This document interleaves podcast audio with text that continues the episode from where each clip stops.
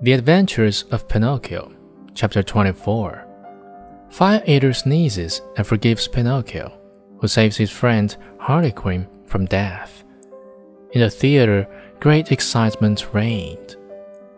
Fire Eater, this was really his name, was very ugly, but he was far from being as bad as he looked. Proof of this is that when he saw the poor marionette being brought into him, struggling with fear and crying, I don't want to die, I don't want to die. He felt sorry for him and began first to wave and then to weaken. Finally, he could control himself no longer and gave a loud sneeze.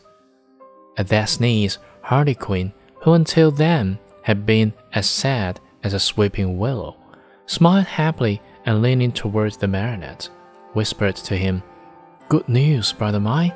Fire Eater has sneezed, and this is a sign that he feels sorry for you. You are saved, for be it known that while other people, when sad and sorrowful, weep and wipe their eyes, Fire Eater, on the other hand, had the strange habit of sneezing each time he felt unhappy. The way was just as good as any other to show the kindness of his heart.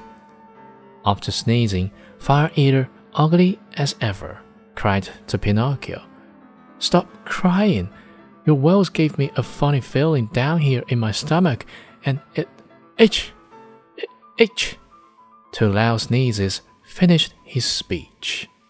God bless you, said Pinocchio. Thanks. Are your father and mother still living? demanded Fire Eater.